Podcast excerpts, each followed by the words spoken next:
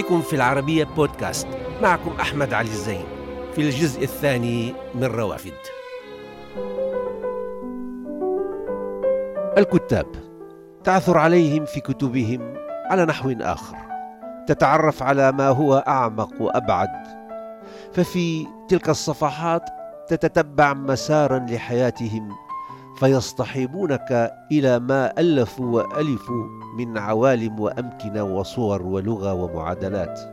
مع أنطوان أبو زيد في هذا الجزء سنتابع أيضا التعرف عليه في كتبه وفي حياته.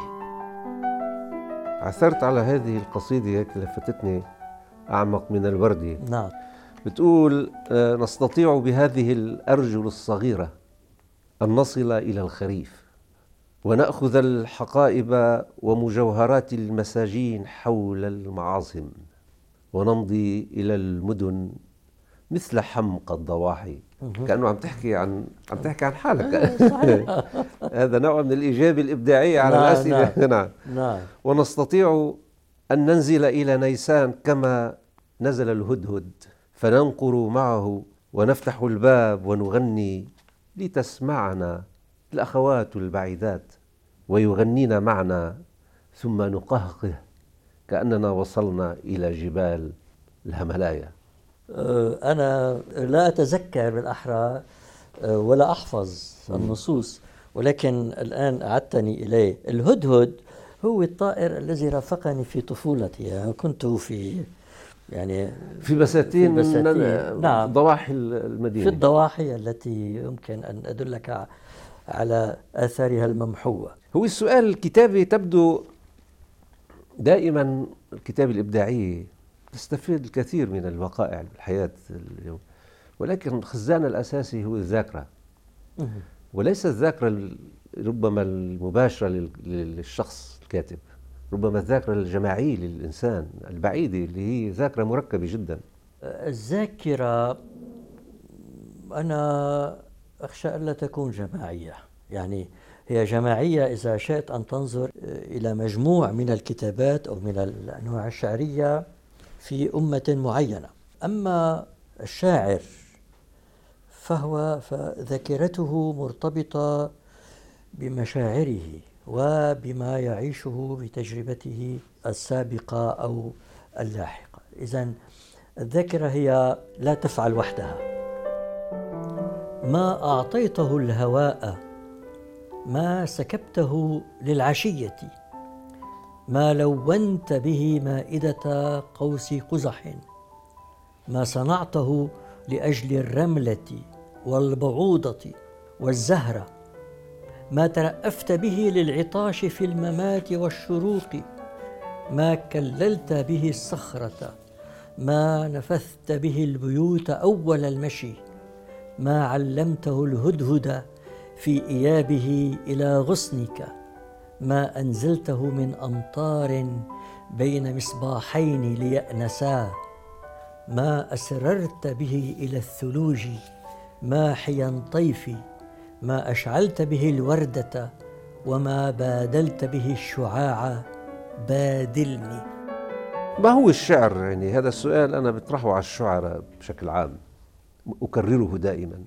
ما هو الشعر؟ إيه. نعم. هناك يعني آه شو بدي أقول لك موسوعة. هناك بحر من التعريفات اليوم. هناك تعريف لرنشار أعجبني جدا. في أن الشعر هو ذلك الإنسان ذلك الإنسان الذي يقيم نفسه في المستقبل. Et la poésie est la personne qui s'évalue euh, en l'avenir. فهو هو الشخص الناظر إلى نفسه المتأمل المستبطن في نفسه في ذاته والذي يريد يسعى آه بالأحرى يمط نفسه إلى المستقبل. فظيع ولا إيه. مخيلة؟ آه إيه مخيلة, مخيلة فيزيائية نعم. أنت لديك تعريف خاص؟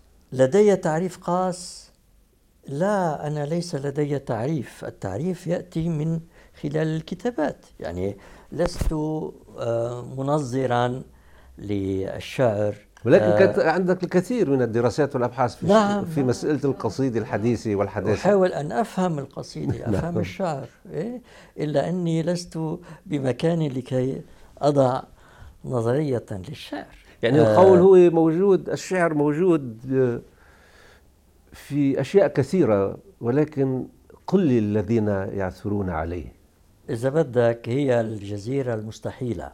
مم. هو المكان المستحيل الذي تسعى إليه دوما وتريد أن تبلغه إلا أنك لا تبلغه حتى يعني آه، في الممات لأنه إذا بلغته خلص انتهت إيه. انتهت انتهى البحث. انتهى انتهت القصيدة. هو إيه.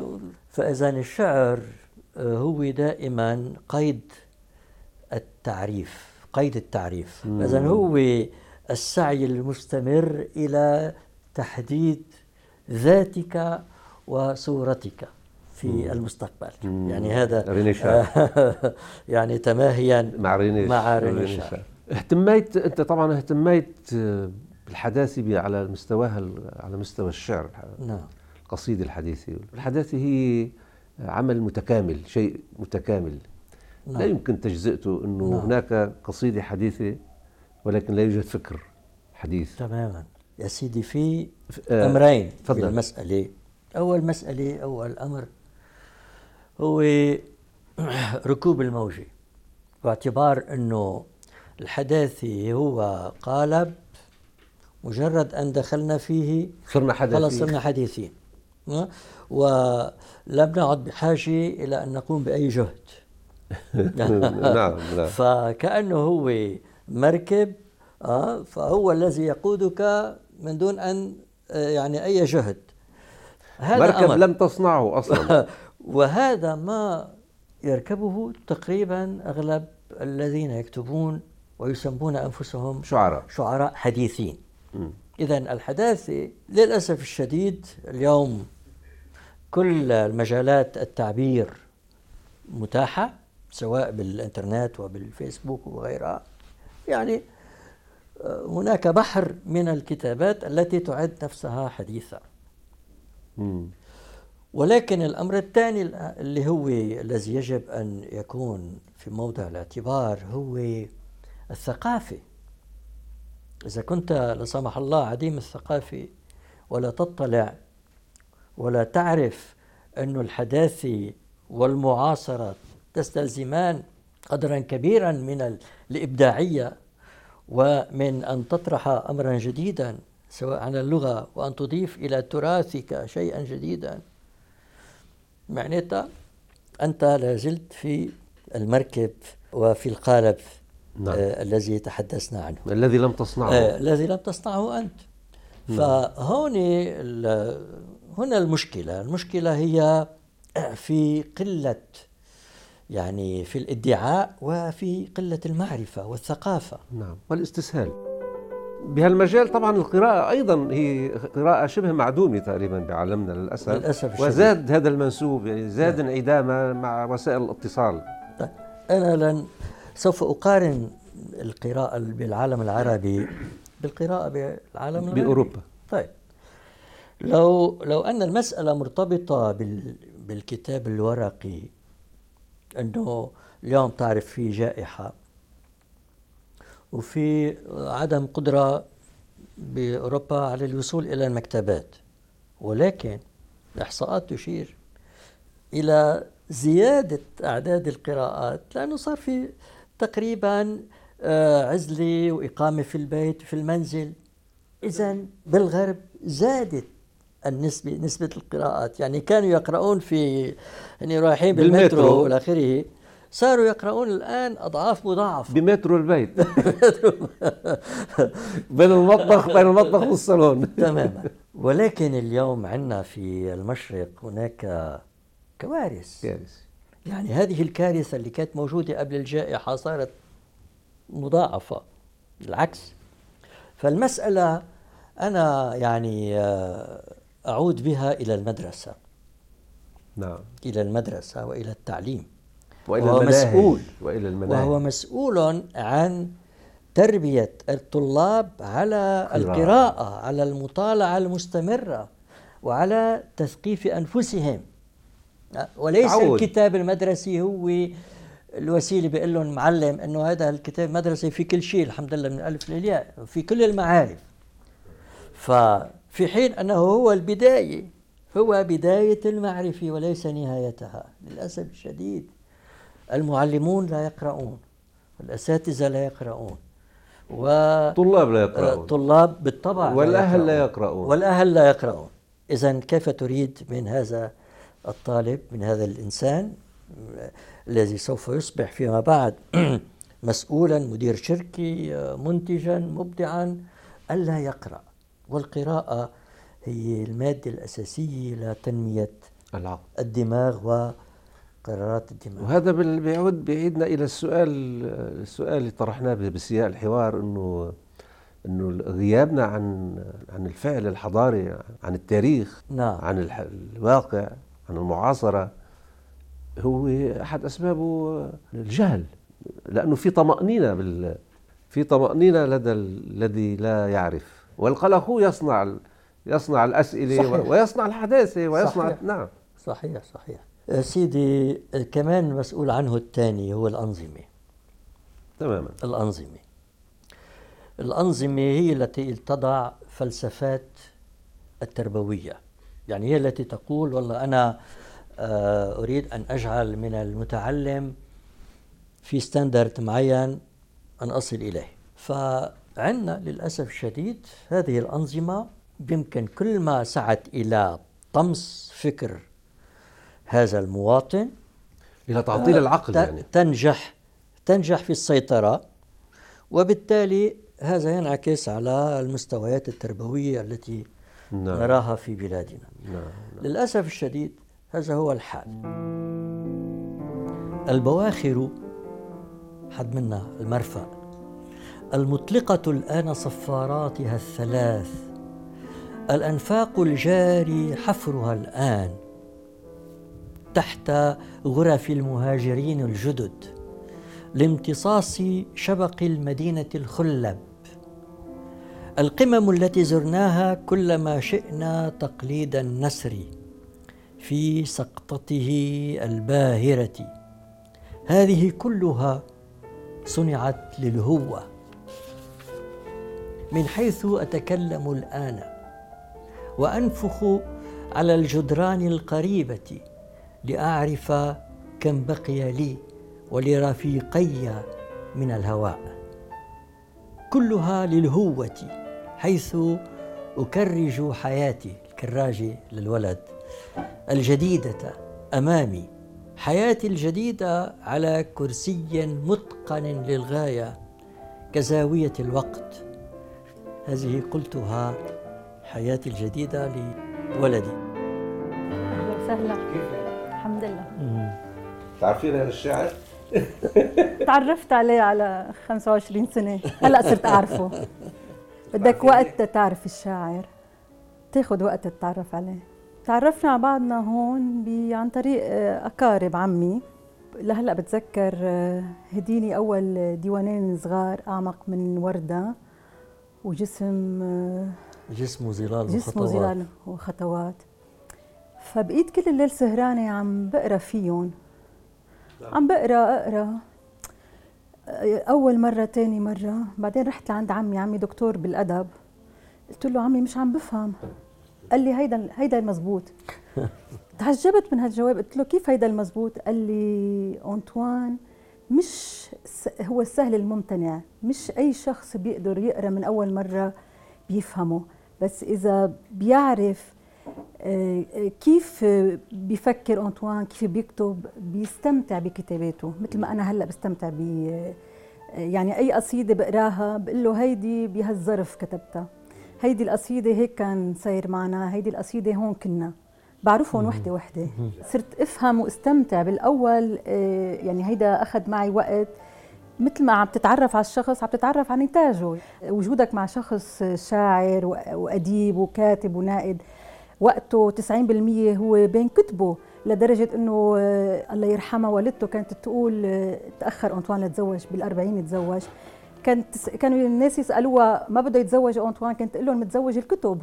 فتتقبل أنت تعيش مع ضرة هالقد قوية يلي هي الكتب آه، عندك تحدي. صراحة يعني تقدر تكون عائلة وتساعده يعمل يكفي دراسته وأبحاثه وتكون سعيد بنفس الوقت هيدا تحدي كبير وكتر خير الله. في شيء مهم ساعدنا بدك تكون انت شريك بهالنجاح بدك تكون جزء منه. يعني نحن كل كتاب من كتب أنطوان كنا نقول صار عنا ولد جديد. فوقت تعيش بالفرح تكون شريك بالفرح ما بقى بت... كيف الأم بتنسى أوجاع الولادة؟ المخاض وال... بس تشوف وليدها نحن نفس الشيء. ننسى الوقت اللي كنت يمكن لوحدي سهرانة. بين قوسين أنطوان هو بي حاضر وزوج حاضر. يعني كمان هو كان عم يجرب يقسم وقته بين البيت والعائله وهيدا تحدي كمان لإله. يعني دائما في ثمن بدهم يد... بدها تجرب العائله تدفعها كلها سوا. أنا محظوظ بزوجتي لأنه بالفعل يعني هي شريك. الشريك مش بال آه، بلحظات هو بكل اللحظات. مسار. آه، بالمسار. فأي نجاح لشخص من هالأربعة نحن أربعة ولدين هو نجاح للكل. أما إذا اعتبرت أنت أنه صحيح عند الكاتب في مزاجية وفي نرجسية. في أنانية. لكن نعم. لكن هيدي إذا ما أنتجت وإذا ما أنتجت شيء إيجابي معناتها بيكون يعني كل واحد عم بتدفع غيرك ثمن أنطوان أبو زيد من مواليد مدينة بيروت سن الفيل. متحدر من أسرة جنوبية من منطقة جزين نشأ في بيئة زراعية على أطراف بيروت. ويمكن القول إنه واكب نمو المدينة وعمرانها مثلما واكب نمو الشجر في محيط بيته الحجري حيث ولد عام 1955 عمل أنطوان في الزراعة والري في الوقت الذي كان يتابع فيه دراسته في كلية التربية وأنجز تخصصاته العليا في الوقت الذي عمل فيه مدرسا وحاز على شهادة دكتوراه في الرموزية الأدبية وعلى دكتوراه أخرى في تعلمية اللغة.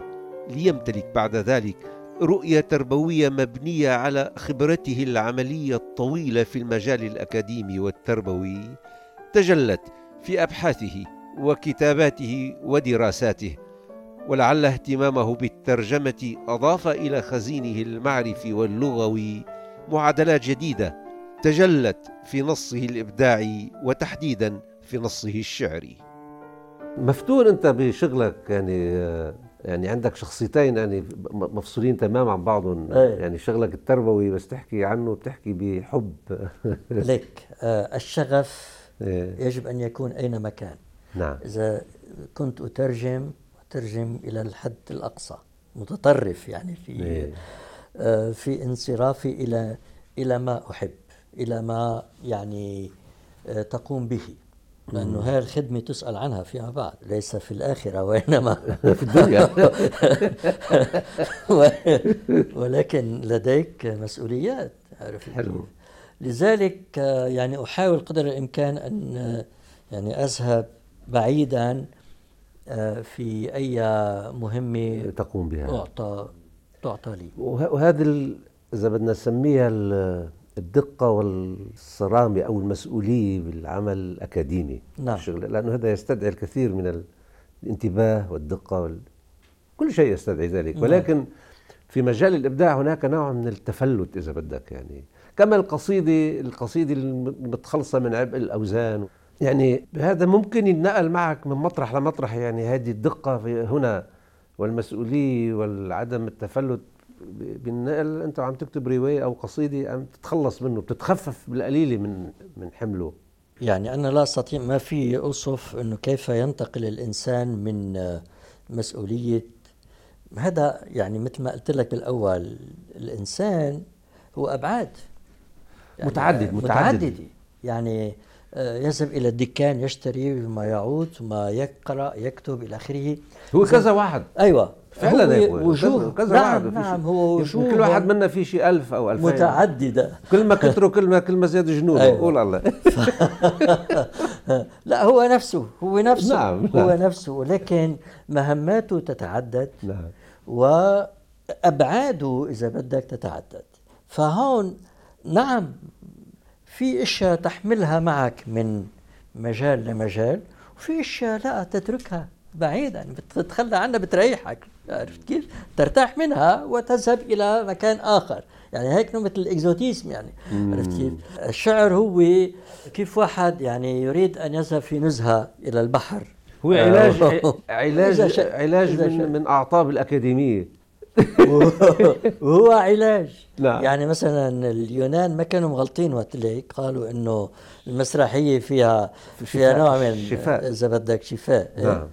وأيضا الكتابة فيها شيء من الشفاء كما سلف الذكر توزعت غزارة أنطوان أبو زيد في الكتابة البحثية والإبداعية فله في الشعر حوالي عشرة أعمال وفي البحث والدراسات العشرات التي تناولت موضوعات في الفكر وفي القصيدة وفي اللغة وفي الرواية إضافة لكتب أخرى أكاديمية. أما في الترجمة فله حوالي 24 كتابا تتجاور في مضامينها. في كتاب لم يصدر بعد اللي هو آه، المقاومة اللاعنفية في ضد هتلر. اسمه عزلا في مقاومة آه، هتلر أو في ضد هتلر. نعم. كاتبه جاك سيملان كاتب وهذا وهذا ما نحتاجه في هذا العالم الآن المقاومة اللي في على كل حال عندك أنت سوابق في ترجمات عن لغاندي؟ نعم ترجمة غاندي وترجمة كمان كتاب آه، كلنا إخوة لغاندي نفسه عن جمعية اللا عنف يعني هي حتى ترجماتك عن العنف عن الحروب عن أشياء أخرى أيضا هي كأن ر- تسعى إلى اللاعنف هذا يعني آه، إذا شئت قناعة جديدة مم. جديدة إنما مكتسبة على مر آه، فترة زمنية لا بأس بها أنه يجب العودة إلى نقاش العقل وال والإنسانية وال والحضارة. فإذا المقاومة اللاعنفية هي الأجدى نعم. نعم. لأنه العنف يولد العنف. تماما. تشعب الحوار مع أنطوان أبو زيد وذلك نتيجة لتشعب اهتماماته وتنوع كتاباته التي يأتي الشعر في مقدمتها لكونه يشفي أو يوهم في الشفاء مما يصيب النفس من ضرر وهي تبحث عن معنى لمسعاها في اكتشاف ما هو غامض وبعيد. أعزائي يمكنكم متابعة روافد على مواقع التواصل الاجتماعي تويتر وفيسبوك ويوتيوب كما يمكنكم الاستماع إلى روافد على العربية بودكاست.